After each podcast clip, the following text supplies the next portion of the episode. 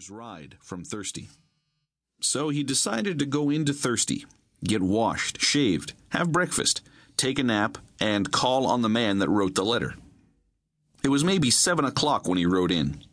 The town looked deserted, and the doors of the livery stable were closed, so he walked around back, looking for signs of life. He was back there when he heard a wagon rumbling down the main street at a furious pace. He trotted out front in time to see the wagon scoot past. The driver was laying a whip on the horses, and six rough looking men were sitting in the wagon bed, laughing fit to bust. Hank stood and watched the wagon disappear up the street with its tailgate flapping behind. Then, looking up the street from whence the wagon had come, he saw what looked like a large wooden box lying in the street. It was kind of odd, to say the least, seeing the big, barefooted character crawl out from the bottom of the box and come stomping toward him in long johns. Hank sauntered out to meet the guy. Excuse me, sir. Could you tell me? That's as far as he got. The other guy laid a fist like a sledgehammer on him, and Hank went flat out in the street and stayed there. When Hank came to, he found himself on the floor of the saloon, ignored by the small group of patrons who were having a backslapping good time. Hank sat up and felt his jaw to see if it was still in one piece, then crawled up on a chair. One of the other patrons noticed him and came over. Have a beer, my friend, he said, handing him a mug. I'm Sam Ibsen. The general store down the street is my place. Hank Jones, said Hank, shaking hands. And uh, thanks for the beer. I suppose you're wondering what all happened out there in the street, Sam asked. That's a fact, Hank agreed. Well, sir, I know it all because I got some hints yesterday about it, Sam said, drawing up a chair. That feller that hit you, that's Calvin Cluett, the roughest, meanest critter you ever want to meet.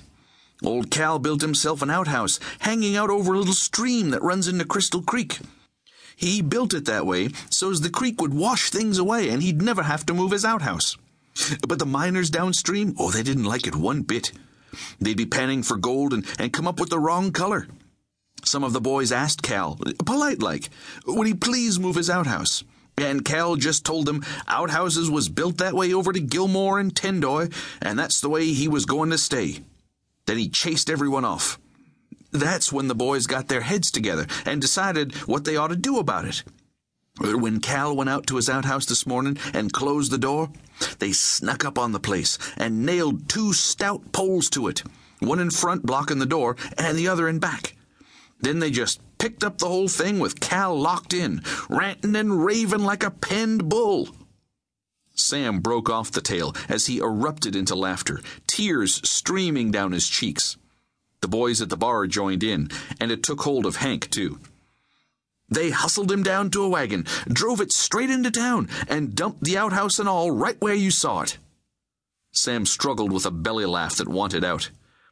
I ain't never seen anything so funny as old Cal crawling out through the bottom hole of that outhouse on the main street in his drawers. Tale done, Sam let himself go, laughing fit to bust, along with everyone else in the room. When, at long last, Sam had about gotten hold of himself again, Hank said, Crawled out through the bottom hole, did he? And the whole room broke up again.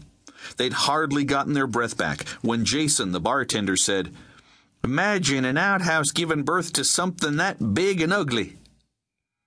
Hank Jones was sitting there, sore jawed, teary eyed, weak from laughing and still wearing all the dirt and unshaven beard he'd brought into town that morning, when Sheriff Johnson came in, looked him over, and said, That is you under all that dirt, ain't it, Hank?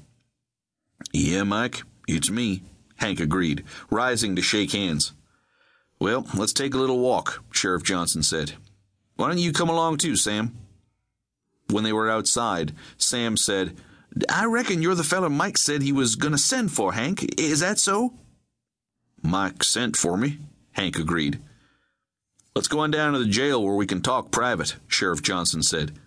I haven't got any customers in there just now. What they discussed when they got down to it was the fact that Hank Jones had come to take over the sheriff's job. Ordinarily, that would have called for an